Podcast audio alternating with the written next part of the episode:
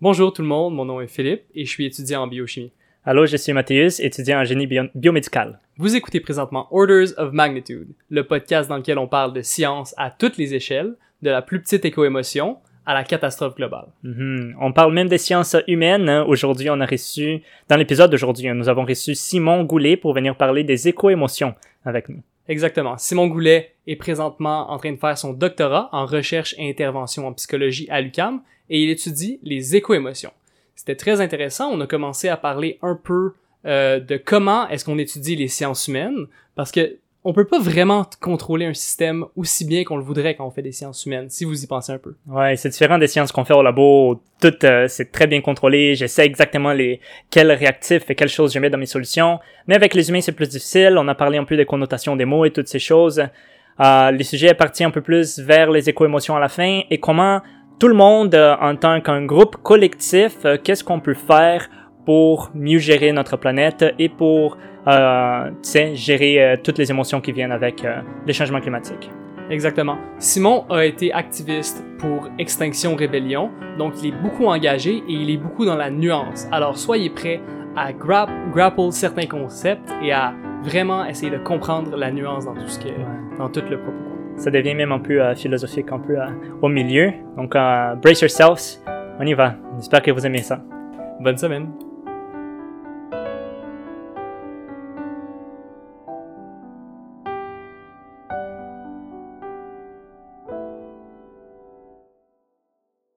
Simon, bienvenue au podcast. Merci, merci de m'accueillir. Je suis vraiment content de t'avoir ici parce que on a souvent parlé d'écologie ensemble, mais on n'est jamais Mhm. allé en profondeur. Fait que ça va être le fun aujourd'hui d'aller en profondeur. Oh, ça, j'aime ça, ça. Alors tu peux fait que tu peux commencer par t'introduire un peu, parler de toi, de ta carrière de militant, de ta carrière académique, puis de comment sont liés et spirituels aussi. Ah, t'es pas sûr que t'es un militant?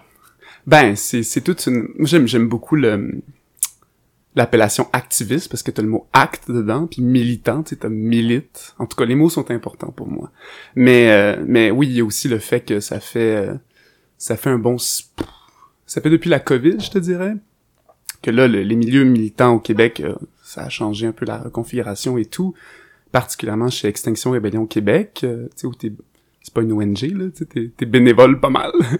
Puis là, ben, j'ai convergé un peu plus euh, mon rôle d'activiste euh, dans la communauté scientifique, pairé ça avec euh, les milieux académiques. Donc, je suis euh, tout nouvellement doctorant, étudiant au doctorat, en fait, en psychologie à l'UCAM.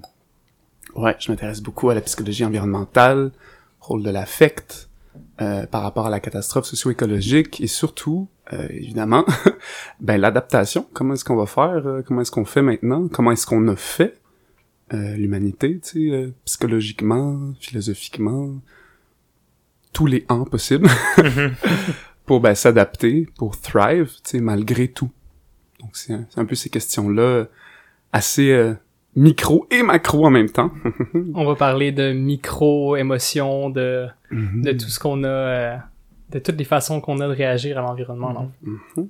On va voir ça. On Fait va que, voir ça. Ça somme up un peu, là. Où est-ce que j'en suis euh, aujourd'hui? Euh, je suis dans un projet de recherche avec, euh, avec l'Institut national euh, euh, de santé publique du Québec et euh, l'Institut des sciences environnementales de l'UCAM pour essayer de définir, expliquer, puis peut-être plus tard aussi adresser. Ça, c'est là où peut-être je- j'entrerai dans l'équation. Toutes les questions de l'engagement écosocial, comment est-ce qu'on s'engage par rapport à ça? Euh, dans nos vies. Euh, L'éco-anxiété, ce, ce terme un peu euh, très très pop en 2019, je pense que ça a été un, un des termes les plus googlés, ou en, en tout cas c'était très présent euh, dans la littérature journalistique, euh, marketing et tout. Puis euh, là, évidemment, le- les milieux académiques se sont euh, intéressés à ça. Un nouveau sujet chaud Ouais, en académie. ouais. quand même pas mal, tu sais. Ouais, un sujet un peu comme euh, qui vient euh, envelopper, je dirais ça comme ça, euh, énormément de, de, sous-construits, les éco-émotions, de tout plein de processus aussi identitaires, en tout cas. Donc, l'engagement éco-social, l'éco-anxiété et euh, toute la question de l'adaptation, donc les stratégies de coping, que ce soit en milieu clinique ou non clinique, comment est-ce que les les activistes euh, digèrent ça, puis, puis ouais, quels sont les un peu les chemins, les les pathways, les, les formules, sans, sans évidemment être prescriptif. Euh, mais ouais, ouais, comment est-ce que comment est-ce qu'on fait? J'aime ça comment vous avez commencé à, tu as commencé en parlant de comment les mots sont importants. Mhm. Quand, quand tu parles militant versus activiste, chaque mot vient avec une certaine connotation. Ben oui. Et euh, bon, moi, moi, je suis coupable d'être très dans la science exacte, euh, donc Mm. biochimie, génie, euh, toutes ces Mm. affaires-là. Euh, ça va être un challenge pour moi de, de suivre des choses plus euh, sciences humaines. On étudie les humains, les émotions, tout ça. Mhm. Euh, je, je trouve ça va être, ça va être très intéressant de, de parler de tout ça. Comment comment ça change un peu les sciences euh, quand, quand vous avez étudié les humains euh, en, en fait? Parce que Mm.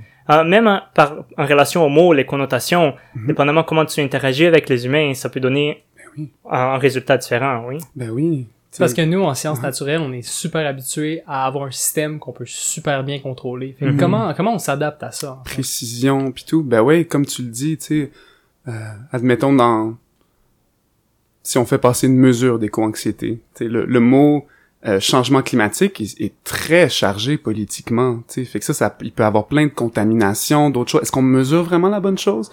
Versus dans un dans une question catastrophe socio-écologique. Oh catastrophe. Wow ok ça ça fait fait qu'il y a plus de chances peut-être d'avoir un peu plus d'affect par rapport à ça.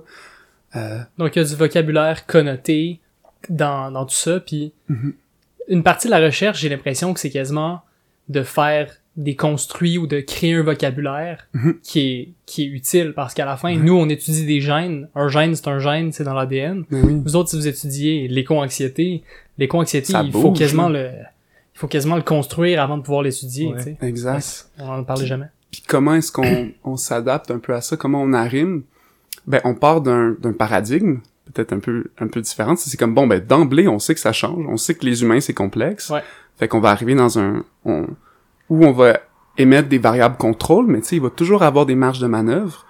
Puis à la fin, souvent des articles ou parfois un peu plus euh, sporadiquement, ben la, les personnes, la personne qui écrit l'article va, va émettre les pistes d'action, va émettre comment comment pour la suite euh, quels ont été les angles morts parce qu'évidemment il y en a là tu si dès le départ tu prends le paradigme de la complexité tu respectes qu'il y a une complexité puis que c'est des sciences humaines et tu vas venir euh, pointer ah là ça il faudrait peut-être un peu plus de recherche pour ça.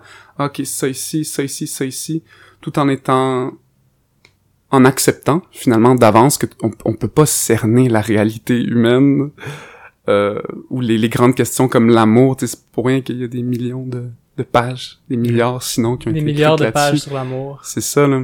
dans les romans comme dans les articles Mhm. scientifiques Ouais, oui, oui, absolument. Donc, Puis à ça, vas-y. non non vas-y Puis, euh, tu sais, les, les questions des émotions aussi, par exemple, ça peut être une, une belle interface pour chut, venir plugger de la neuro, tu sais, pour avoir un substrat, euh, un substrat mesurable avec des, des localisations et tout, mais, mais selon moi, la, la clé d'un peu tout ça, c'est d'avoir plusieurs angles. Ouais. Comme la métaphore de, de quand on a un éléphant devant nous, on a plusieurs lampes de poche, il y a plusieurs angles. Euh, comme moi, si j'éclaire seulement juste la trompe, ben, je suis convaincu, j'ai la certitude d'avoir devant moi juste une trompe, tu sais. Mhm. Mais si je communique avec mes autres collègues, tu sais, au travers de mon article, au travers de... Fait que dans le fond, faut toujours que tu assumes tes billets. Mhm. Faut toujours que tu parles des prochaines pistes pour étudier ça sous un autre angle. Puis comment, c'est quoi la méthode quand tu étudies euh, des sciences Mhm. humaines? Est-ce que c'est des questionnaires souvent? Est-ce qu'il y a des études qui sont comme vraiment expérimentales? Je sais pas trop. Parce que t'as dit t'ajoutes de la neuro. Quand Ouais, on ajoute de la neuro, euh, c'est, est-ce que c'est, c'est des électrodes comme dans les films? Ouais, ouais, ben oui, oui, il peut avoir euh, tout plein de trucs, tu sais, par exemple, tout, tout ça peut se rencontrer, en fait, moi, je pense, puis, puis évidemment, ça ça dépend des moyens, puis de, de- des savoirs que tu as sous la main, puis les gens aussi avec qui tu travailles, tu sais, c'est... D'où l'importance, justement, de l'humilité puis de la, de la complémentarité, un peu, dans tous ces processus-là. C'est vraiment plus dur. C'est ouais, c'est plus dur aussi, ouais. Des fois les euh, les paradigmes s'entrechoquent puis ouais, il peut en émerger des belles choses aussi. Mhm. Mais oui, de briser les silos, je pense que c'est bon. Puis une des bonnes façons d'après moi, c'est d'avoir euh, trois angles un peu d'approche, sais, un subjectif, sais euh, un peu plus qualitatif, un questionnaire par exemple ou que tu que auto-rapporté que tu vas remplir toi-même. Après ça, tu peux croiser ça avec euh, une mesure qui, qui provient ou des, euh, des éléments qui proviennent d'une euh, de toute la méthodologie d'une euh, d'une deuxième personne. Alors tu vas avoir des, des observateurs, observatrices euh, qui vont être là. Puis troisième, ben là ça peut être un substrat neuro par exemple. Et puis après ça tu vas venir faire des liens entre ces trois dimensions là, peut-être même du même phénomène ou fait que ça rajoute c'est comme si tu concentrais les lampes de poche pour éclairer un peu plus. Ouais. Ouais. Ou en tout cas, tu Prendre peux- plus de points de vue, là. Ouais, avoir l'image complète. Mhm. Euh, je pense euh, si c'est même en sciences exactes, euh, la plupart du temps en sciences de la santé, on étudie les humains. On veut comprendre un être humain comment ça fonctionne, Mhm. mais c'est on peut plus on peut juste étudier un petit peu un petit peu de ici, un petit peu de là, mais c'est tellement plus complexe que ça et je pense qu'ayant la science humaine avec on, on, on a une euh, tu sais avec la science humaine on a l'humain qu'est-ce qu'il fait comment il agit et tout ça ça donne une avec les deux ensemble on, on a une meilleure euh, capacité de tu sais avoir la vraie image de, Oui. de qu'est-ce qu'on veut hein, les réponses Ben qu'on veut avoir Absolument. Puis le dialogue entre les deux. Mhm, mhm, mhm. Bring back dialogue, please. Uh-huh. Mhm. Uh-huh. Et bon, euh, aujourd'hui, on va parler de, du changement climatique. Mhm. Ouais, for sure. Après Ouais. cette petite tangente sur les sciences humaines et les, et les sciences naturelles. Ben ouais, c'est ouais. une question importante, là. ouais, le changement climatique, euh, est-ce que tu peux juste nous, nous mettre un peu euh, dans la même page? Où, où sommes-nous avec le Là, changement climatique maintenant? Maintenant, là? Oui. Mets-nous à jour parce Ok. que c'est pas tout le monde euh, qui lise tous les articles. là. On sait que on sait que c'est problématique. Mais on oui. on est dans la Ben merde, oui. mais à quel point Ouais. on est dans la merde? À quel point on est dans la merde. Ouf. euh, assez... En même temps, je pense qu'il il peut coexister deux histoires. Tu sais, vraiment une histoire que, oh my god, on est à, déjà à 1.2 degrés, euh, sur 1.5, là, c'est 2, 2 degrés, il faudrait que ce soit le maximum. Mais en même temps de tout ça, cette histoire-là qui... Fait qu'on est à 1.2 degrés par rapport à l'époque pré-industrielle. Ouais, ouais. En On- point de degré de quoi? On parle de Celsius par Euh, rapport à la température d'avant. Oui, exactement. Moyenne, température moyenne sur Ouais, la Terre. là. Moyenne de la Terre, euh, oui, les, les températures pré-industrielles, avant tout ça, tous les, les appareils qui font en sorte qu'on peut euh, faire des podcasts. Puis là, tu me, puis là, tu me dis que euh, on veut s'en aller vers le 1.5, comme c'est oui, l'objectif. De l'accord de Paris.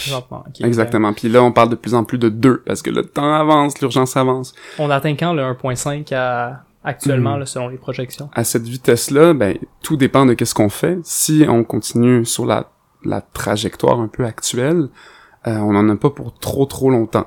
Hmm. Après ça, il y a des marges d'erreur, puis c'est des, des phénomènes extrêmement complexes. Puis de, de résumer ça à 1.2 degrés, ça, ça nous donne une indication, un nombre et tout, mais en même temps, tu as les changements climatiques, mais il y a toute la biodiversité qui, qui le tissu, en fait, qui tenait et qui tient encore de peine et de misère, ou en tout cas, tranquillement, c'est en train de, de se décomposer, sais. euh, C'est multifactoriel. c'est multifactoriel. Mhm. Il y a la biodiversité, il y a les changements climatiques, il y a les, les feedback loops aussi, les, les boucles de rétroaction actives qui tranquillement euh, amorcent euh, vraiment plus de dérèglement de tous les grands systèmes biophysiques tels qu'on le connaît. Euh, un des plus notables, par exemple, c'est la fonte du pergélisol en, en Arctique, Mhm. qui va libérer des quantités astronomiques non encore... On, on en a même pas encore l'idée de c'est combien de méthane dans l'atmosphère, qui est un gaz 27 fois plus puissant que le CO2. Donc, il y a- il y, a plusieurs, tu sais, il y a... Pardon. juste- Vas-y, vas-y. Le méthane est plus puissant à quoi? En relation au Euh, par rapport au CO2. Euh, en termes de, euh, de gaz à effet de serre. L'effet est 27 fois À plus. créer l'effet de serre. Exactement. Le À la réchauffement. Exactement. Puis on parle de réchauffement climatique comme quelque chose qui est macro, qui est grand, qui est global, qui est un. Mais comment est-ce que ça, ça s'exprime sur Terre, au travers des variations des saisons, au travers des lieux aussi où est-ce qu'on est. On sait qu'au Canada, ça va beaucoup plus vite. En Arctique, ça va énormément plus vite qu'admettons en Afrique. S'il va avoir une incidence, puis déjà encore, déjà aujourd'hui, c'est mesuré. Donc euh, tout ça, ça fait peur. Cette, toute cette histoire-là, que ces faits-là, un peu tout cru. Tu sais, les humains, on- je pense pas qu'on a évolué pour euh, ça, là, maintenant. Pour Quoi, se rendre compte, ouais. Quoique. Ah, deuxième histoire, tu sais, moi je pense que c'est pour euh, pour paraphraser Johanna Macy, qui est une grande éco-psychologue, euh, théoricienne moderne des systèmes, des systèmes modernes, et euh, puis euh, moine bouddhiste aussi. Puis euh, elle a dit, ben what a wonderful time to be alive. Tu sais, finalement, ça se transforme enfin. certaines conditions, tu sais, de, t'es un miroir est, est posé devant l'humanité pour dire, hey, regarde-toi, regarde-toi. Puis nous, on est comme, non, non, non. Il y aurait jamais eu autant de possibilités de sens que tu es en train de dire. On n'aura jamais eu une époque où est-ce qu'il y a une catastrophe aussi grave qu'on peut se donner autant de sens. C'est ça, on parle beaucoup de crise climatique, de crise, crise, crise. Selon moi, on fait face aussi à une catastrophe plutôt. Parce que y a, on parle beaucoup de, de mitiger les dégâts et tout, mais comme, it's- faut déjà accepter que notre civilisation, c'est déjà un peu on its way. Mhm. On va prendre une petite pause. Ouais, on va Euh, prendre une petite pause.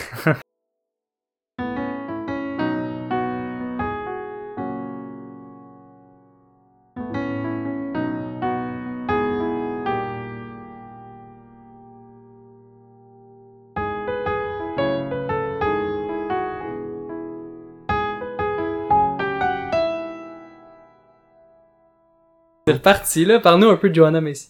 Joanna Messi, Joanna Messi éclaire euh, à main, a éclairé puis continue d'éclairer euh, à maintes reprises euh, certains épisodes un petit peu plus noirs de, de moi qui lis beaucoup d'articles euh, scientifiques, mais aussi sur notre relation, euh, les éco-émotions, la peur, tout ça, tu ça peut, ça peut être lourd, puis mais en même temps, c'est ça, comme si tu y penses deux secondes, tu on parle souvent de crise, de crise climatique, de crise environnementale, de crise socio-écologique aussi, parce que c'est un phénomène euh, qu'on partage collectivement, dont on est responsable collectivement. Hum, Mais en fait, plutôt, si on, regarde un peu la situation, les faits, ça ressemble un peu plus à une catastrophe socio-écologique, puis une catastrophe, nécessairement, euh, implique une transformation. Puis comme justement dirait Joanna Macy, puis ça c'est c'est une c'est comme une espèce de mantra ou que- quelque chose qui me qui me fait du bien, qui me qui fait en sorte que je peux voir aussi ou être en contact avec euh, le positif dans tout ça. C'est what a wonderful time to be alive.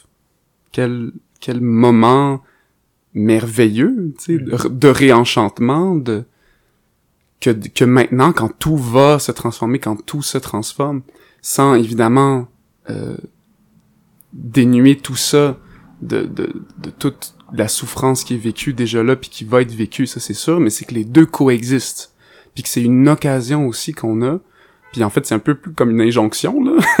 parce que on, on, va devoir... On est obligé de se euh, serrer les ça, on, on est obligé de, de passer au travers de ça. Puis un des bons moyens pour commencer un peu ce, ce chemin-là, pour comme un, un- moins que la peur est, je dirais, une emprise sur sur nous, que l'anxiété est moins une emprise, la dépression est moins une emprise.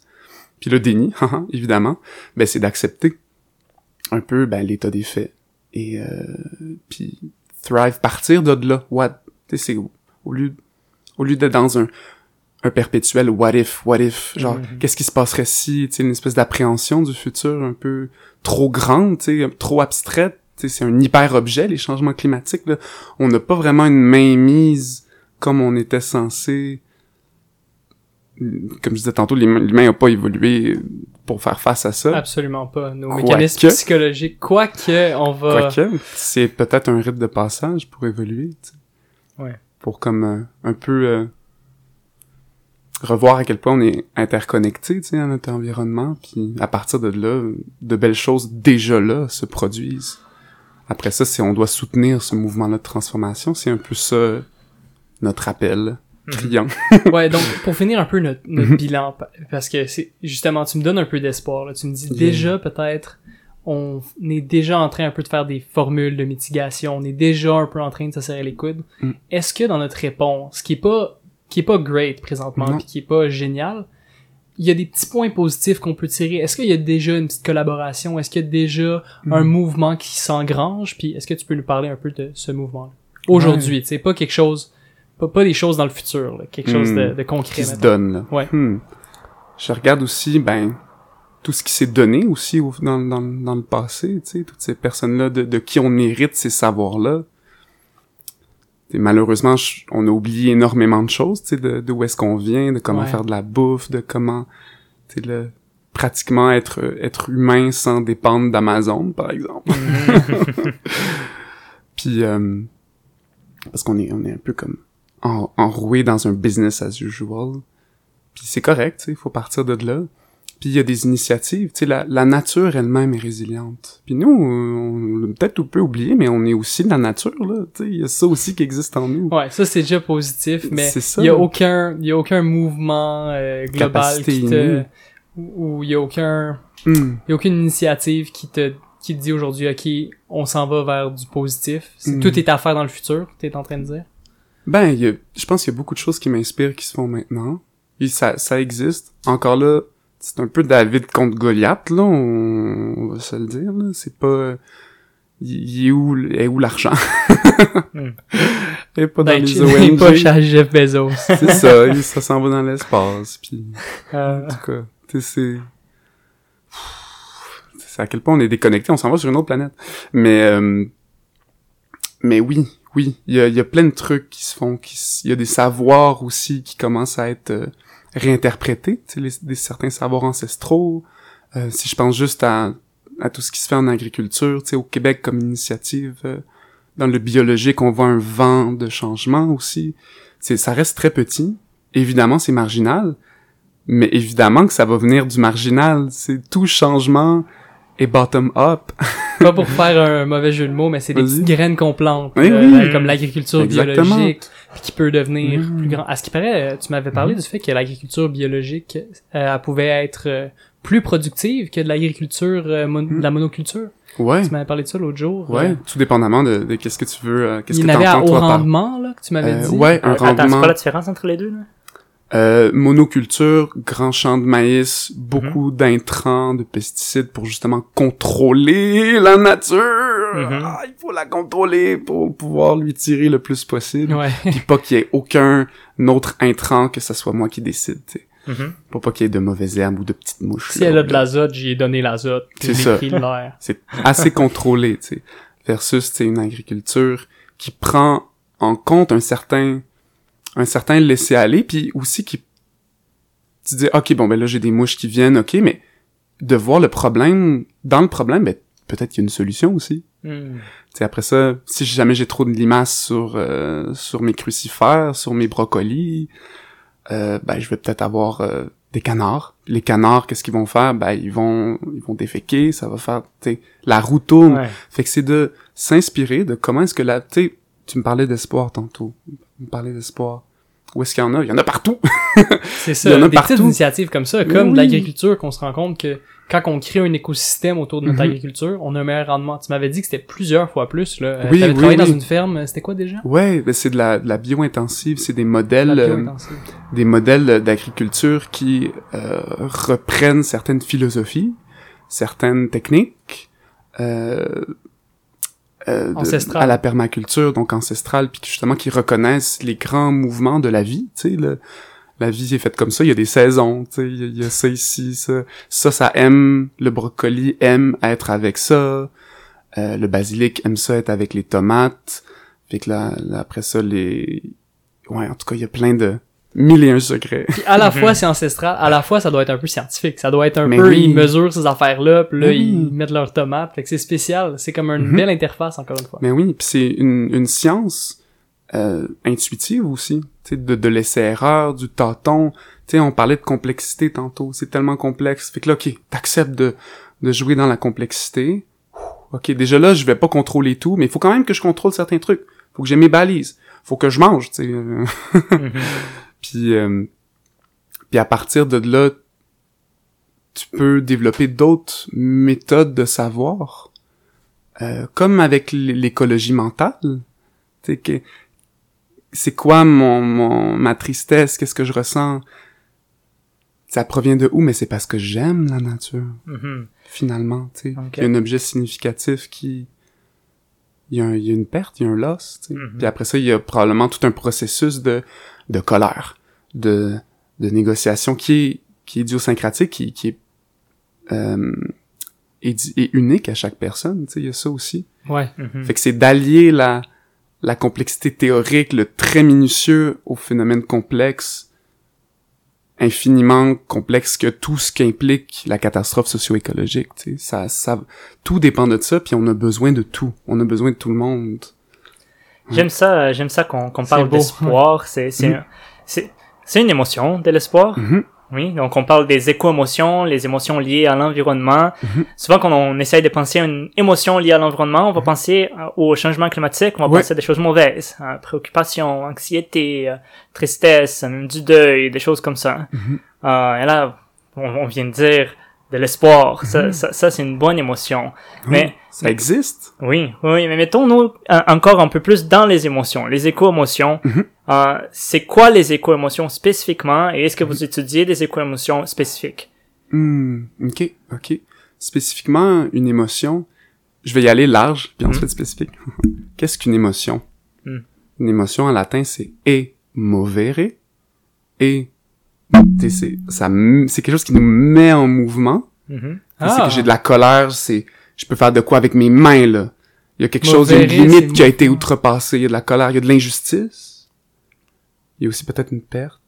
Certains trucs. Fait que c'est, finalement, les, les éco-émotions, c'est des émotions vécues en lien significatif avec euh, notre environnement, cette grande écologie-là, de cette toile intriquée de la vie duquel on émerge en tant qu'humain, qu'humanité, puis euh, qui maintenant, euh, avec toutes les implications qu'on connaît, tu sais, cette toile-là est en train de se défaire, puis nous, ben on est une forme de vie, puis on, on est bougé par ça, tu sais, c'est Ben oh ok, il y a de l'insécurité, il y a une, une atteinte à, à- à notre existence, tu sais, en tant que personne, en tant que famille, en tant que collectivité, en tant que société, en tant que pays, en tant qu'humanité. Fait que ça vient, ça vient, ça vient chatouiller. Vraiment. Ça vient chatouiller, ça peut être extrêmement difficile se, de se réveiller un peu de, de la magnitude de tout ça. Puis, euh, Jeu de mots. mot de jeu. Puis, puis il existe donc toute une constellation d'émotions reliées à ça. Puis, euh, comme tu l'as dit, il y a comme quelque chose qui est positif, quelque chose qui est négatif. Tu sais, il y a, il y a des émotions qui sont ah enfin ok un peu de ouh, ça, je me sens un peu plus léger. Il y a de l'espoir. Ok, il y en a, ça existe. Ok. ouh. Puis il y a aussi comme la culpabilité. Ah man, ça existe, mais moi je fais rien par rapport à ça. Ah non. Puis là il y a la dépression aussi. Tu sais, il peut avoir. C'est toujours intri- intriqué, fait que tu peux les voir en tant que contenu. Ok, ça c'est là, ça c'est là, ça c'est là, mais aussi en tant que processus. Mm. C'est Parce comme- que ces émotions-là sont reliées, j'imagine. Quand Oui. tu fais de l'éco-anxiété, tout d'un coup... Parce que l'éco-anxiété, selon ma Mm. recherche, c'est comme la reine des éco-émotions pour l'instant, parce que c'est la plus étudiée. Ouais. ouais. Puis en dessous de ça, il y avait euh, l'éco-deuil, euh, l'éco-souciance, le worry, là. Oui, exactement. Il, y a une, il y a une panoplie de... Mais là, l'éco-dépression s'en vient. Puis l'éco-dépression, c'est comme quasiment une émotion secondaire de, de l'éco-anxiété ou Mm. quelque chose comme ça. Ouais. Est-ce qu'il y en a qui sont Ça vient plus ensemble. primaires ou est-ce qu'ils est-ce qu'elles Mm. sont toutes sur le même pied d'égalité? Moi, je les vois quand même...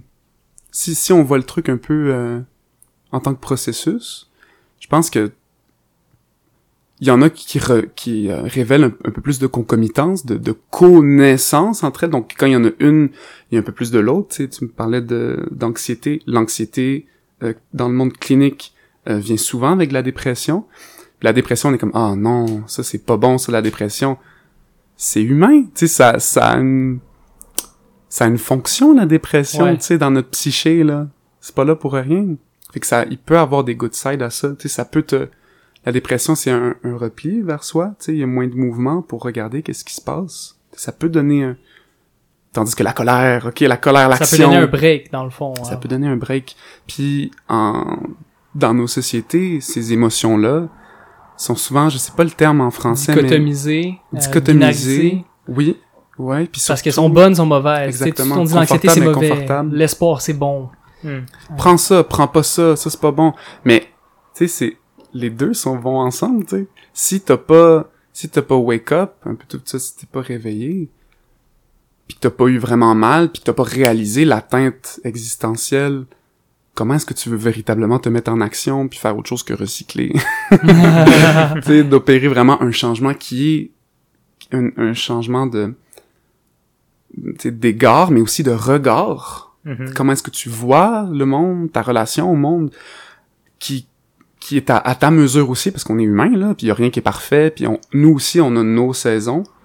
Ben oui. Tu sais, ça se peut qu'il y ait de la colère, de l'éco-colère, un peu plus de, un peu de dépression après parce que ça a pas marché, l'action qu'on voulait mettre en branle, toute l'idée d'efficacité, puis surtout l'idée de euh, c'est pour ça aussi que c'est important d'avoir un langage, un vocabulaire en sciences, dans tous les, types de sciences, pour pouvoir se retrouver, pour pouvoir communiquer, puis avancer collectivement au travers de ça. Puis de nommer les émotions, comme dans tout processus thérapeutique, c'est de partir un peu de l'inconnu, de choses qui sont un peu proto-émotionnelles avant l'émotion. Donc là, on peut parler un peu plus de l'affect. C'est quoi l'affect des changements climatiques? C'est quoi qu'il y a dans l'ambiance, qu'il y a dans l'atmosphère? Il y a de la peur, il y a de, il y a de l'anxiété, tu sais, on veut pas trop regarder là, fait qu'il y a du déni, tu sais. Qu'est-ce qui est là? Puis ça, ça aide à avoir des prises, avoir un peu, ok, je peux avancer dans la réalité. je peux faire mon bout. Un petit pas à la fois. Un petit pas à la fois. En tant qu'humain, là, c'est important, là. Parce que on, souvent, tu quand, quand tu t'ouvres à la magnitude de la chose, ben, ça peut agir comme un poids sur toi. Puis t'es comme, oh non, j'ai le poids du monde sur mes épaules. Ça, ça peut être un peu plus, euh, un peu plus rough, tu sais. Mais, euh, mais ouais. De se voir comme, comme un être euh, collectif, ça aide beaucoup. Puis se voir comme humain, tu sais, faut, faut humaniser le truc. Là, on n'a pas des super pouvoirs et tout. Mm-hmm. On a des limites. Et pour votre étude, c'est quoi les émotions qui, euh, que vous mm. étudiez? Euh, un peu de tout. Ah. je sais pas encore aussi. Euh, après ça, mon cadre théorique, euh, je suis en train d'étudier. On est en train justement de... Un cadre théorique, c'est quoi? Juste pour être sûr, ah, oui, oui. Ben, c'est le... Moi, est-ce que je m'en vais me baigner dans l'eau ou dans du jello? Tu sais, c'est quoi? est-ce que je vais devoir apprendre des cours de crawl ou... ou euh... Fait que c'est un peu de... les concepts. Les, euh, les grands auteurs, le, le paradigme, c'est-à-dire comment est-ce que je vais... Comment est-ce que je vois les choses. C'est la lampe que tu utilises, dans le fond, pour étudier. Comme on disait tantôt, il y a plusieurs points de vue. Exactement. toi, c'est la... c'est quelle lampe qui t'intéresserait? Hmm. Euh? Mes repères. J'aime beaucoup... Euh ben, l'angle existentialiste. J'en mm. parle un peu depuis tantôt. Là. ça m'intéresse énormément. Puis, dans la littérature, tout comme dans le gros bon sens, tu sais, on, sent que c'est assez existentiel un peu tout ça. Euh, L'éco-psychologie m'intéresse beaucoup. Euh, donc, un peu les questions aussi philosophiques, mais aussi, je trouve, pour communiquer tout, tout ce qui est psychosocial. Tu sais, c'est comme, c'est quoi l'engagement, quelles sont les dynamiques d'engagement, euh, ça, ça m'intéresse beaucoup parce que c'est, c'est quelque chose qui est collectif. Le, changement passe par là. Euh, j'aime, pour nommer un auteur, j'aime beaucoup euh, Viktor Frankl, euh, qui, euh, qui, qui est un, un, neurologue, un psychiatre de pas pire renommé, autrichien qui, qui a passé par les camps de concentration puis qui a écrit sur le sens. Puis le, le sens étant l'ultime motivation humaine, tu sais, euh, avant même le plaisir, avant même cette espèce de volonté de puissance qui caractérise un peu euh, nos sociétés. Euh, fait que tu veux vraiment étudier comment trouver du sens, mhm. comment trouver du sens à travers, à travers nos émotions, à travers l'adversité. Puis une façon de, de faire ça, c'est au travers de, de l'affectif. Ok, moi je ressens de la colère là en ce moment. Euh, puis de, de puis de personne en personne, ça se tisse, tu sais, puis ça ça valide surtout. C'est comme ah ok c'est normal. Mm. Je suis pas tout seul. Ok ça existe dans la littérature. Ok il y a des gens qui se qui se penchent là-dessus. Puis tu sais on, on sait bien que ad nauseam on est saturé. Absolument. De faits de de 1.5 degrés, de 2 degrés, de on va pas assez vite, ça ne va pas bien. Tu sais c'est la section environnement dans les journaux, c'est pas mal juste ça. Fait que de parler d'affectivité, d'émotion, ça peut ouvrir aussi à ce qui est positif, ou dit comme positif, ou, ou ce qui, euh, ou nous permet d'alimenter, tu sais, le changement. Permet de prendre ces émotions-là, puis d'un peu savoir quoi faire avec. J'imagine mm-hmm. que toi, c'est comme ça que tu vas donner du sens à ta recherche, non? De prendre tes émotions, de, de comprendre comment mm-hmm. prendre des émotions, parce qu'ils sont souvent attribuées comme étant négatives. Oui c'est ça que tu me disais tantôt, les émotions sont pas dichotomiques.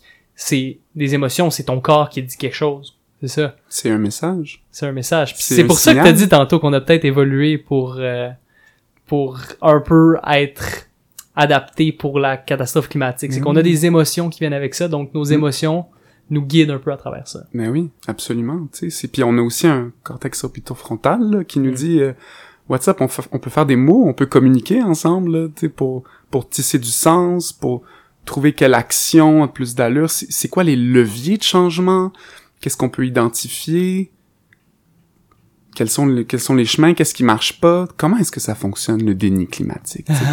Globalement. tu sais. Parce que c'est ouais. c'est- ça le déni climatique. euh, c'est c'est fascinant parce que Mhm. je pense que ça doit être l'éco-émotion, si ça existe, la plus intense là, parce que la majorité ouais. des gens sentent qu'il y a une urgence, Mhm. mais la majorité des gens achètent des bébelles sur Amazon euh, qui ont été shippées de je sais pas trop où, qui ont été Mhm. faites dans des sweatshops, puis on se sent pas particulièrement mal quand on les reçoit. Sans- Fait que ça, c'est, c'est vraiment... euh, Mais que- oui. Pourquoi? Qu'est-ce qui explique ça que on peut avoir des émotions aussi contradictoires, Mhm. puis vivre notre vie quand même bien, malgré le fait qu'on vit des émotions d'éco-anxiété, Mhm. d'éco-deuil même. Oui, oui, Moi, comme ça, ça- ça peut coexister. Ouais, ce serait intéressant de, de comprendre aussi les gens qui pensent que ça se passe pas. Tu sais, on voit oui. beaucoup de gens qui, qui disent ben non, ça existe pas le changement climatique. On voit euh, aux États-Unis les, euh, les les politiciens juste un peu avant, hein, ils se disaient ben non, euh, le changement climatique ça existe pas, on n'a pas besoin de rien faire. C'est intéressant qu'il y ait encore du monde qui croit que ça existe pas, mais avec tout ce qui se passe, juste euh, la semaine passée, New York était sous l'eau. fait que euh, chose qu'on voyait pas il y a Oh quelques années là, tu sais. Euh, je pense que ce serait intéressant aussi de comprendre euh, dans la tête de ces gens pourquoi est-ce qu'ils ont Mm. pas ça pas encore cliqué pour certaines personnes. Mm. Et ça me fait penser les, les éco-émotions. Est-ce que la littérature ça montre que ça change dépendamment de position géographique ou où Mm. les gens sont dans la planète, l'âge, euh, La personnalité. Quels ça. sont les facteurs qui, Ouais. qui peuvent mener à un, à un pop? Oh, oh my Mhm. god. Tu connais ça, toi, des facteurs de personnalité, des facteurs Oui. politiques qui font en sorte que tu vis Ben oui. plus d'éco-émotions que d'autres personnes? Tout plein de facteurs.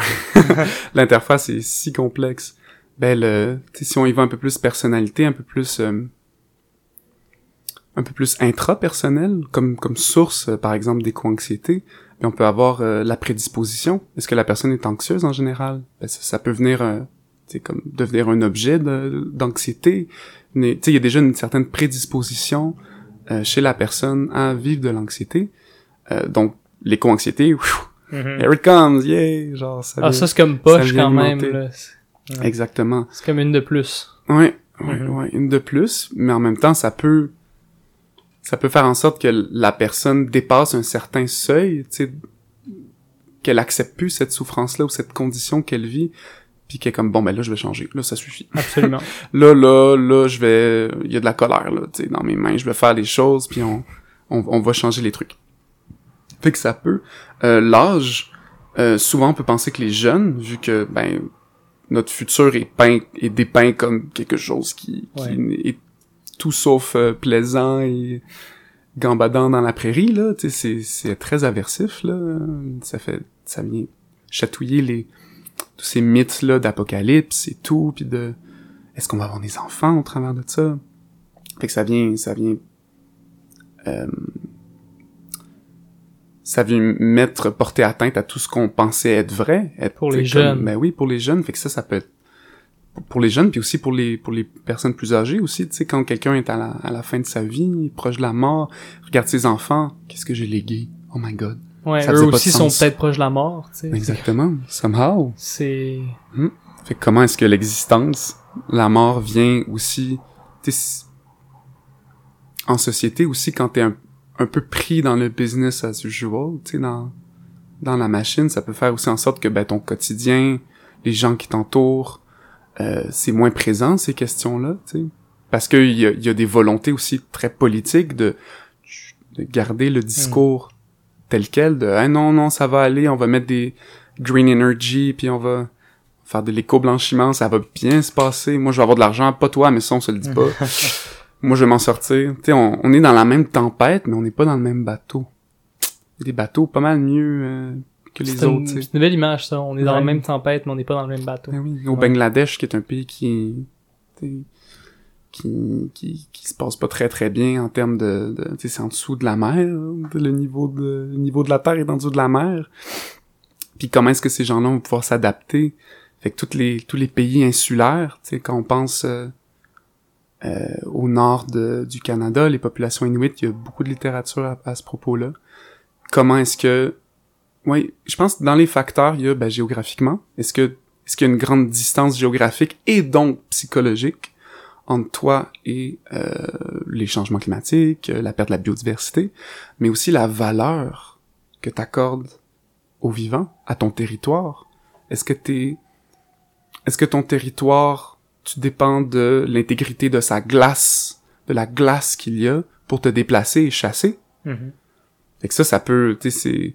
Moi, s'il fait un peu plus chaud, je peux me commander un, un air climatisé, puis mais la personne, euh, s'il fait un peu plus chaud, ben elle perd son moyen de subsistance, tu sais, de la Mhm. chasse. Parce qu'un enjeu auquel tu tiens, à ce que je comprends, Mm. puis qui est très peu étudié, Mhm. c'est le fait que on a de plus en plus une culture uniforme. Comme tu dis, toi, tu peux te commander Mhm. Oui. des, de la bouffe de loin, on a accès à des supermarchés avec de la bouffe qui vient de partout dans le monde, euh, on a de l'air climatisé aussi, Tout est sous la main. tout ça. Tout est facile. ça, c'est d'être un occidental riche dans un pays nordique. là. Ouais, c'est une partie de l'humanité Puis souvent, partie. ouais, puis c'est cette partie-là de l'humanité qui domine. qui fait les études aussi. Oui. On entend souvent parler de l'acronyme WEIRD, je sais pas si vous avez déjà entendu Oui, parler de ça. Non, non.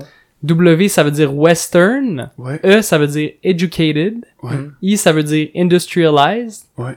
R, ça veut dire Rich. Ouais, ouais. D, ça veut dire Democratic. Ouais, Mm. puis même Puis le W, le W, ça il peut être dire white. White, aussi. Ah, c'est ça aussi. Yes, it is! Mais, C'est pas là, c'est Ouais. pas là pour rien. ouais. Fait que tout ça, Mhm. c'est ces gens-là qui font les études, right? Ouais. c'est ces gens-là qui sont dans les études psychologiques aussi. Mhm. C'est souvent des jeunes étudiants qui vivent sur les campus universitaires.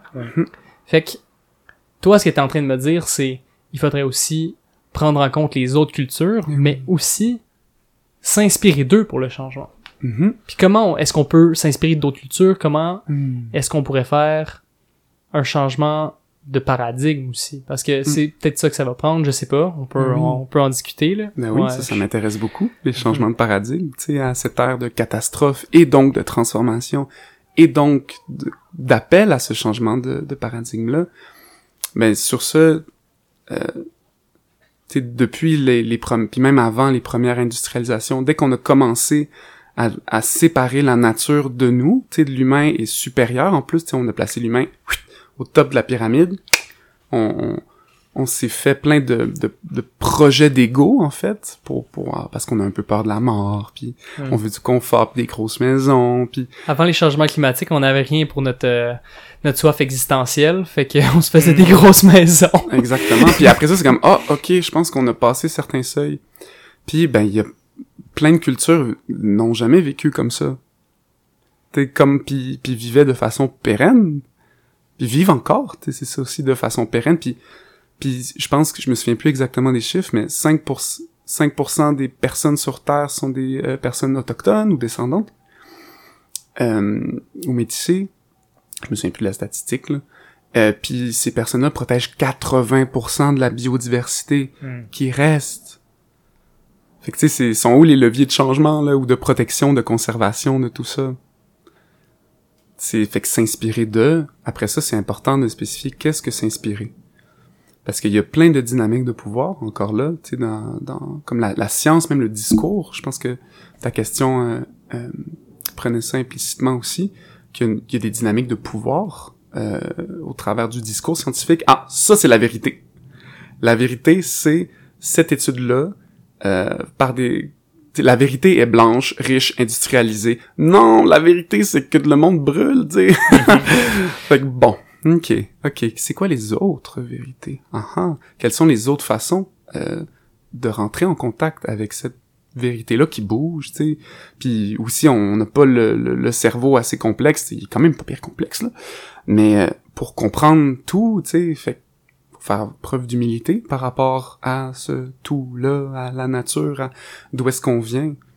Puis au travers de ça, il y a plusieurs euh, mythes, plusieurs figures, euh, comme la terre-mère, que, qu'on, entend aussi. Ben, la terre-mère, tu vas pas... euh, tu vas pas venir extraire des ressources de la personne qui te nourrit euh, à outrance. Tu veux, tu veux prendre soin de ta terre-mère. Fait qu'il y a plusieurs...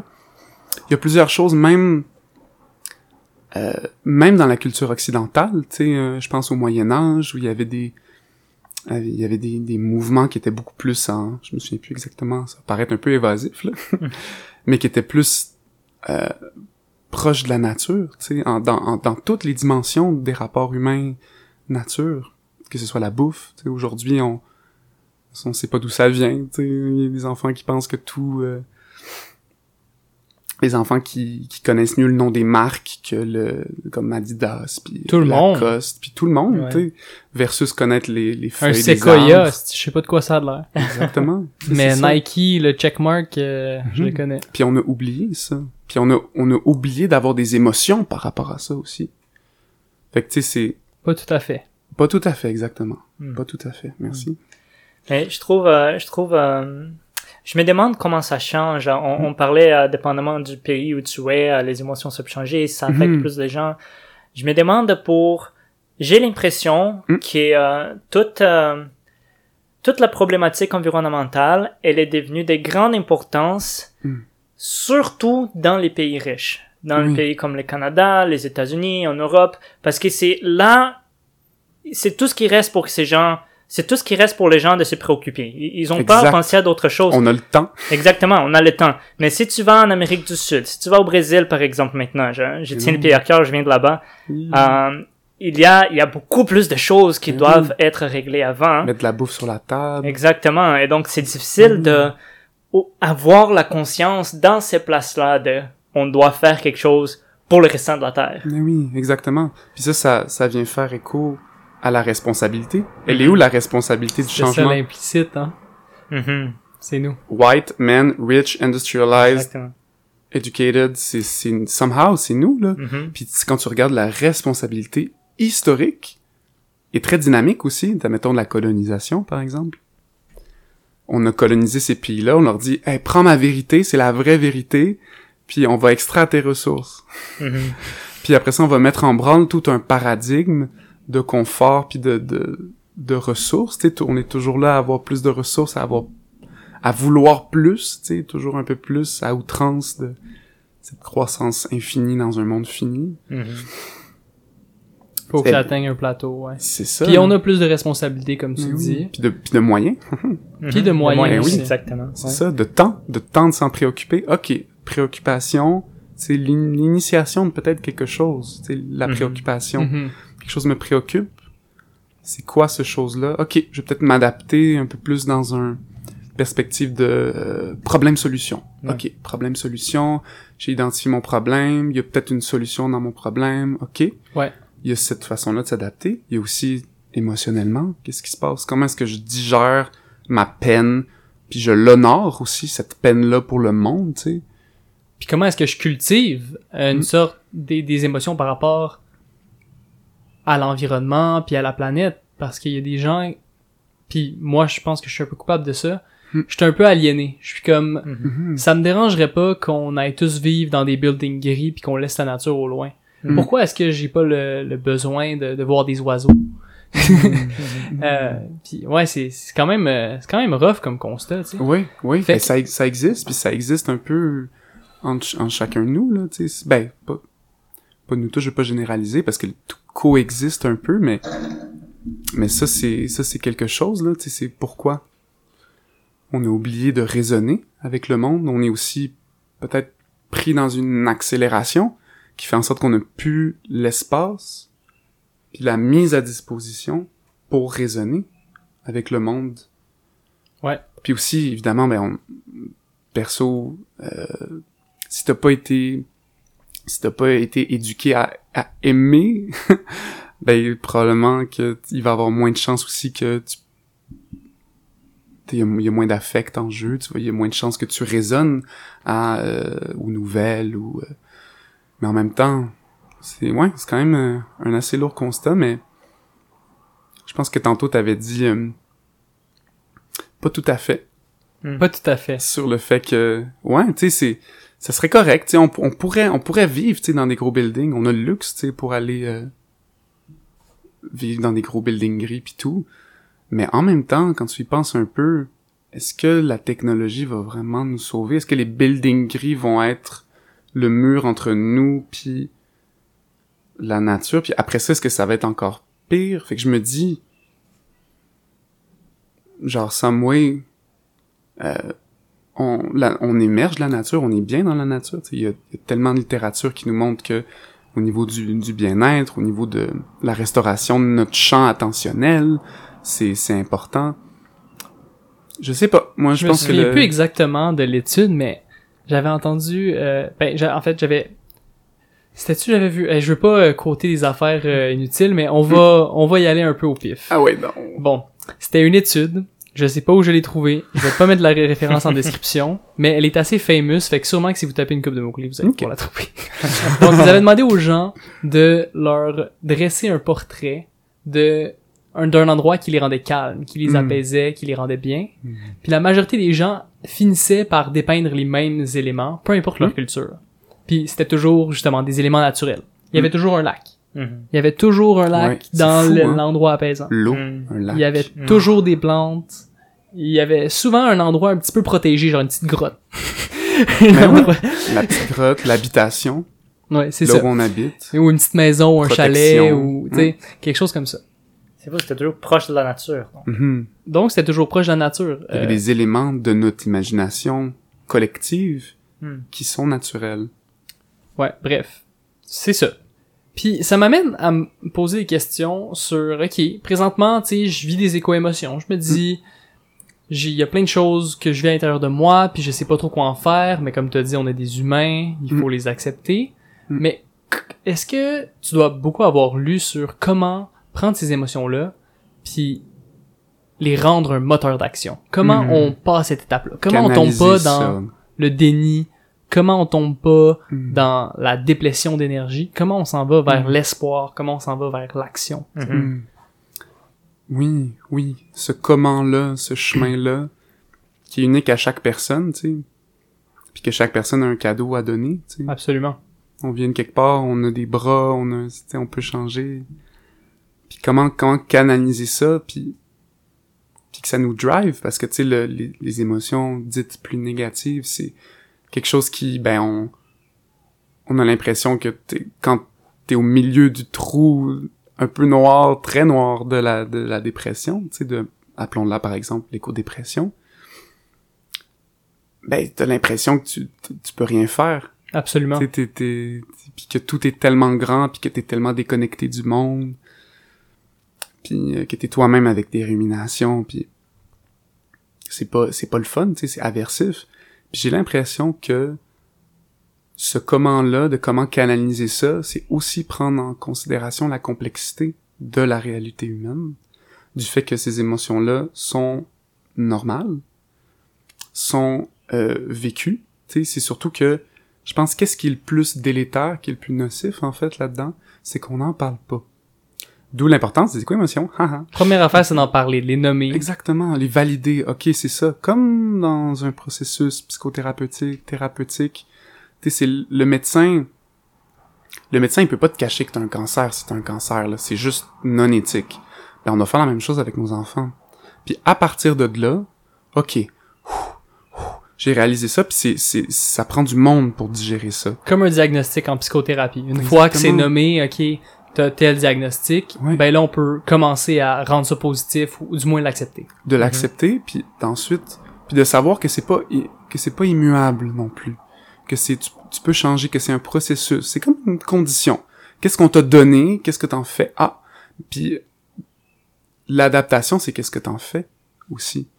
Puis j'ai l'impression que d'accepter la réalité complexe du fait qu'on est humain puis qu'on a des émotions c'est que une journée ça peut être vraiment dark une journée ça peut être vraiment light puis de, de pouvoir prendre tout ça puis d'avoir les gens autour qui nous supportent là-dedans ce qui ce qui est juste un très dommage c'est que euh, tu sais ces, ces processus là et juste émotifs mais encore plus éco-émotifs sont je me souviens plus du terme en anglais mais c'est euh, en français c'est euh, disenfranchise ou non reconnu ou Ouais.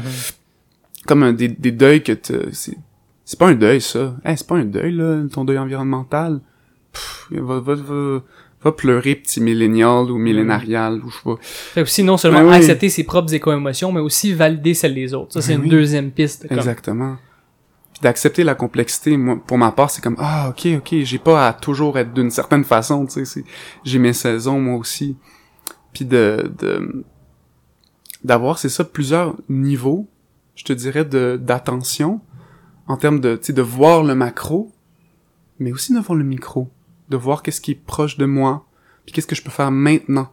Parce que si t'es juste attaché au passé, à la perte environnementale, par exemple, ou à regardons tout ce qui est perdu, regardons euh, comment ça va pas bien, puis puis l'appréhension du futur, tu sais, quand t'es t'es pris un peu trop dans le futur, trop dans le passé, sont où tes deux pieds, tu t'es un peu t'es un peu disloqué de- de- tu tiens pas debout là où t'es en ce moment Ouais. puis que tu peux agir parce que c'est toujours dans le présent que le changement s'opère puis que le changement peut agir le Fait changement peut agir le changement peut Euh, agir. Let's ouais. go.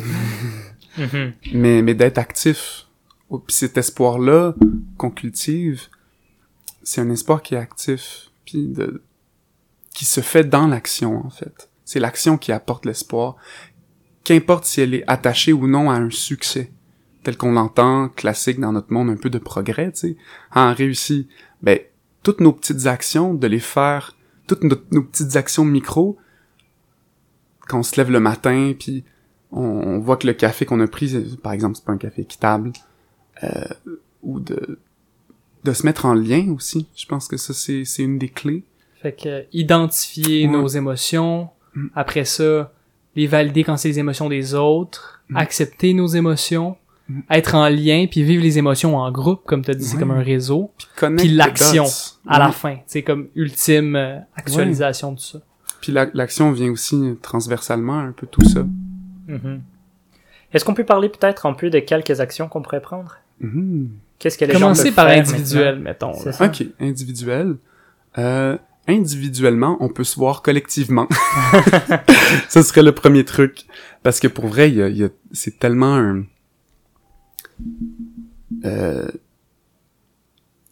beaucoup les messages qu'on entend recyclent. C'est toujours à la deuxième Mhm. personne, dans l'impératif, un peu, genre. On énerve le compost aussi, là. Exactement. font. Oui, oui. Ah, c'est correct, on a du compost. Ah ouais. c'est tout est chill. Puis ça, ça garde les actions dans la sphère qui est privée. Mhm. Fait que ça, c'est... Il se passe rien d'autre, là. T'as fait ta job, là. C'est chill, là. Mais le monde brûle. Mais t'as fait ta job. Mais le monde brûle. Mais t'as fait ta job. Tu sais, il y a comme un gap, là, un peu tragique entre les deux. Fait que j'ai fait une petite erreur en disant individuel. C'est Mm. c'est toujours collectif. Non, mais ça, ça ouvre la porte à, à montrer que, finalement, on est toujours collectif. Mhm. Puis que c'est... Puis que c'est pas juste dans les sphères politiques, telles qu'on l'entend dans les paliers municipales, provinciales, fédérales, que le politique s'opère. T'sais, C'est, c'est comment, où est-ce que t'achètes tes trucs, comment tu fais ta bouffe, c'est quoi ton lien? C'est quoi ton lien à cet objet? C'est quoi ton, ton lien à la nature? C'est quoi ton rapport? C'est quoi ta relation? Puis c'est, quand tu prends la relation, à partir de là, c'est comme, ah, ok, ok, tu deviens un peu plus conscient, je trouve, où ton action, elle arbore, elle, elle, elle- elle est plus en ligne avec tes valeurs aussi. Mhm. Tu sais, quand on fait, euh, on sait qu'il y a juste 9% de qu'est-ce qu'on recycle au Québec qui est réellement recyclé. Puis je recycle. Pour ma part, mes valeurs sont pas à la même place. Là, je suis comme, bon, mais ça sert à rien. Puis j'ai toujours comme un petit, ah, ça sert à rien, ça. Mais c'est de, d'élargir la sphère individuelle à la sphère collective. Mettons un exemple concret de ça. Mm. Tu sais, toi puis moi, on se promène souvent en vélo. Yep. Puis là, le monde voit, les décideurs politiques, comme Valérie Plante, voient que beaucoup de gens se promènent en vélo, Mhm. créent des bandes comme le rêve à Montréal. Mhm. Le réseau express vélo Exact. sur Saint-Denis. Là, tout d'un coup, les gens voient le rêve, puis sont comme, ah, finalement, c'est pas aussi non sécuritaire de faire du vélo que je croyais. Mhm. Puis les gens commencent à faire du vélo. Donc, c'est, ça mène, ça prend l'individuel au début de comme, Ouais, voici un mode de vie qui est possible, c'est vrai. puis ça l'amène au collectif parce que le politique voit ça, puis là le politique amène des moyens pour que plus de gens puissent prendre des actions individuelles qui sont bonnes. Mhm. Mhm. On a brièvement parlé de l'épicerie aussi. Vous avez mentionné les épiceries. hein. Comment, Mhm. comment, c'est quoi un exemple concret de qu'est-ce que les- comment les gens peuvent changer leur épicerie pour euh, aider dans cette crise? Hmm. Exemple concret, ben, le lien, le lien avec euh, d'où elle vient cette épicerie-là. tu sais. Est-ce Mais, qu'elle mais est ça locale? veut dire quoi pour les gens qui Est-ce sont qu'elle pas est locale? euh, oui, est-ce qu'elle est Mhm. locale? Oui, Donc acheter local, c'est mieux que d'acheter euh, des choses qui viennent des autres pays? ça dépend. Ça dépend encore là. C'est puis je comprends pas pourquoi il y a pas de, de, de tag encore à ce jour. Ça c'est quelque chose que politiquement pour élever les consciences par rapport à notre épicerie. Il devrait avoir, tu sais, des, des petites étiquettes avec des... euh, Le nombre de CO2, le kilogramme de CO2 qui est dans ta pomme. Le exactement. kilogramme de CO2. Parce que des fois, tu fais venir des affaires de loin, Mm. mais c'est moins polluant que s'ils viennent de la, ta localité. Exactement, parce Fait que, que c'est peut être des complexe, trucs ça. super, c'est extrêmement complexe, puis c'est pour ça que c'est quand quand t'as, mettons t'es t'es québécoise québécois, t'as pas beaucoup d'argent, t'as pas le temps de de, de On se sent impuissant aussi. là. impuissant là, c'est difficile, fait que ça prend à la fois ces mouvements-là individuels pour que le politique, tu le dis, reconnaisse, mais les leviers de changement c'est comme plus rapide, on, on est un peu sur le mode de l'urgence avec euh, la catastrophe socio-écologique. C'est politique, c'est comme c'est pour ça mettons par exemple Extinction Rébellion avec l'action directe, tu sais de vraiment venir disrupt le business as usual, le quotidien. Mais en même temps, tu veux pas juste disrupt, tu veux aussi entrer en dialogue pour changer parce que si tu si tu fais juste disrupt, te, te placer en rupture, tu vas rien construire réellement, puis les gens euh, à qui t'as dé t'as dérangé le quotidien vont juste pas t'aimer, puis ça, ça nuit à ta cause. Quoi qu'en même temps, ça, ça fait en sorte qu'on t'a reconnu, qu'il y a des articles scientifiques, ça ouvre le dialogue. C'est extrêmement complexe. Puis d'aller faire son épicerie, c'est tel... Je pense que c'est un bon exemple parce que c'est c'est c'est la bouffe, là. C'est le lien avec la nature. Mhm. C'est qu'est-ce que tu manges. Puis il faut aussi se dire, ça prend, ça prend justement du temps, ça prend des revenus pour se nourrir bien. Euh, Fait que ça, nous, pas on tout le cherchait, monde. on cherchait tellement une réponse spécifique en, Mhm. en te posant ces questions-là, puisque je te l'aurais posé aussi. Puis, on était comme, on s'attendait à ce que tu dises, euh, mettons, ah, manger moins de viande, manger local. Mhm. Puis là, ce que t'es en train de me dire, c'est comme, dire ça, c'est comme un peu d'une perspective de personne riche qui a le luxe de pouvoir s'acheter ce qu'on veut. Mhm. C'est, c'est, c'est-tu un peu ça, le comme, du choix, t'as cette liberté-là parce que t'as as de l'argent. Oui, exact. C'est c'est la nuance. Mais je pense que c'est encore possible, mais c'est que ça prend des changements structurels, Mm. tu sais, aussi. Tu sais, l'épicerie, ça reste encore l'épicerie. C'est pas le, le comme, le, le, c'est pas Jean-François, le fermier? le, le fermier ou, ou Diane, euh, qui a ses chèvres, qui t'a échangé des savons parce qu'elle fait aussi du, euh, du savon de chèvre avec du lait de chèvre. C'est pas, tu sais, c'est l'infrastructure, comment est-ce qu'on la conçoit. C'est finalement la normalité. Qu'est-ce qui est normal pour nous? Puis t'as-tu des pistes pour faire, pour s'impliquer dans des communautés comme ça? Parce que ça a l'air d'un travail gargantuesque, puis Oui. euh, on, on est fatigués, nous autres, après nos 40 heures puis nos 20 heures de podcast. Absolument, Mhm. absolument. Fait qu'est-ce, qu'est-ce que tu peux faire en, en 10 minutes? Qu'est-ce que tu peux faire en 5 minutes?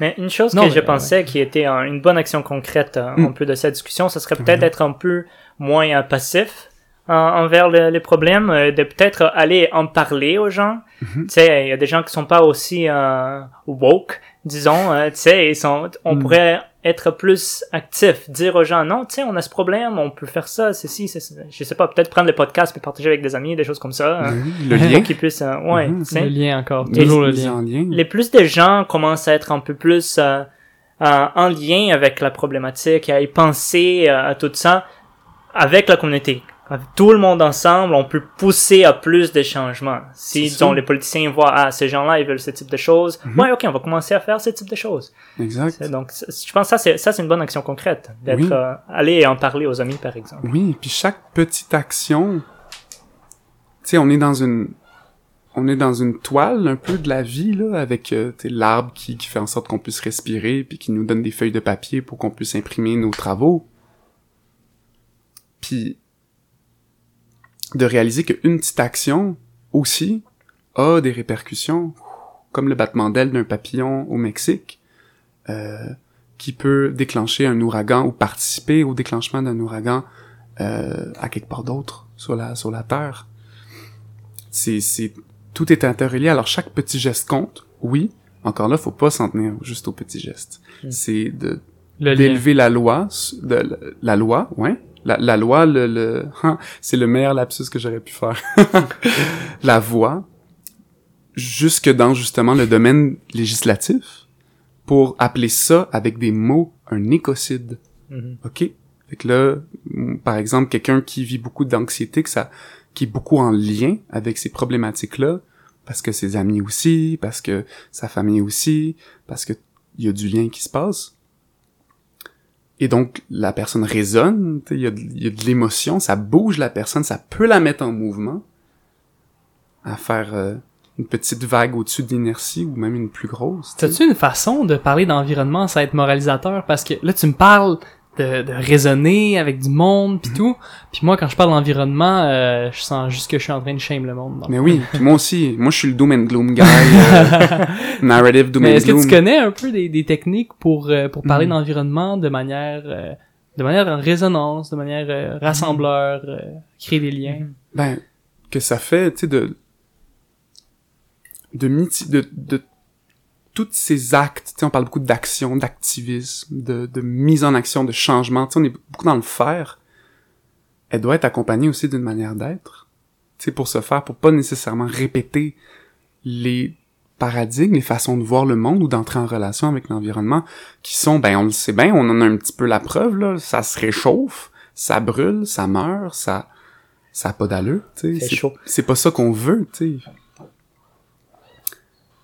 Fait qu'il y a un double dividende à faire ces actions-là.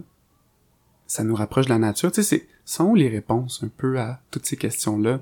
Tu regardes la nature un peu, puis t'es comme, ah, ok. C'est résilient. Il y a de l'espoir, tu sais. Ça se peut. Amener des gens à, à voir la beauté de la nature avec Mhm. toi.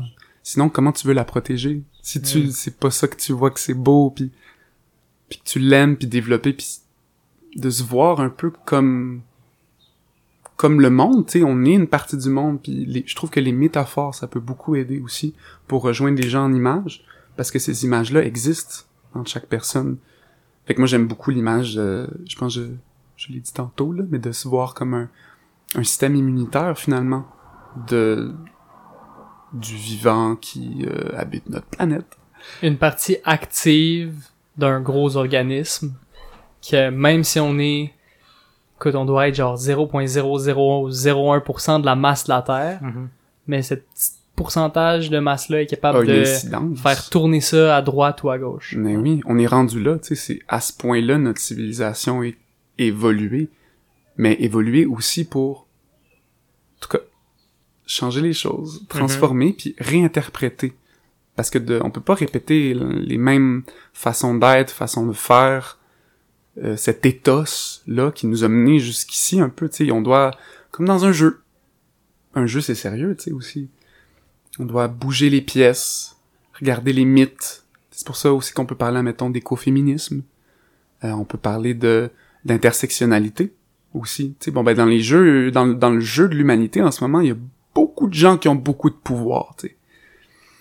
Fait que ce serait, ce serait peut-être bien une petite redistribution parce que le cette histoire là du capitalisme est un petit peu désuète. Ouais, la- l'affaire inter- euh, le, le fait intersectionnel de dire la lutte climatique doit être une lutte sociale aussi. Oui, Si on s'en sort, puis qu'il y a encore des gens qui sont pour ainsi dire des esclaves au Bangladesh, est-ce qu'on s'en est vraiment sorti? mais oui. Mhm. c'est vraiment comme une cloche qui sonne puis toi t'écoutes, t'es comme ah ok ok ça sonne là, ça sonne là faut Ça chose- sonne. c'est ça, ça sonne là. Il y a, il y a une autre étape après que ça sonne là. T'sais, Quand Mhm. tu quand tu, tu réalises un peu la magnitude de tout ça, c'est comme bon.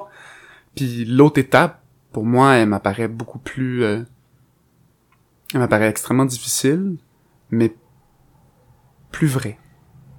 En tout cas, je sais pas, plus, euh, il y a de l'opportunité, il y a des potentialités. Puis comme dans chaque chose, mais une potentialité, ça peut se prendre ou Mhm. ne pas se prendre. Ben, c'est le temps de vivre nos éco-émotions, Mhm. de prendre les potentialités, d'aller à l'action. Mhm. Puis euh, merci beaucoup Simon d'être Ouais, venu au podcast de se aujourd'hui. mettre en lien. Merci, merci à vous de m'avoir accueilli. Merci, c'était vraiment une bonne Puis des conversation. idées qui vont euh, un peu partout.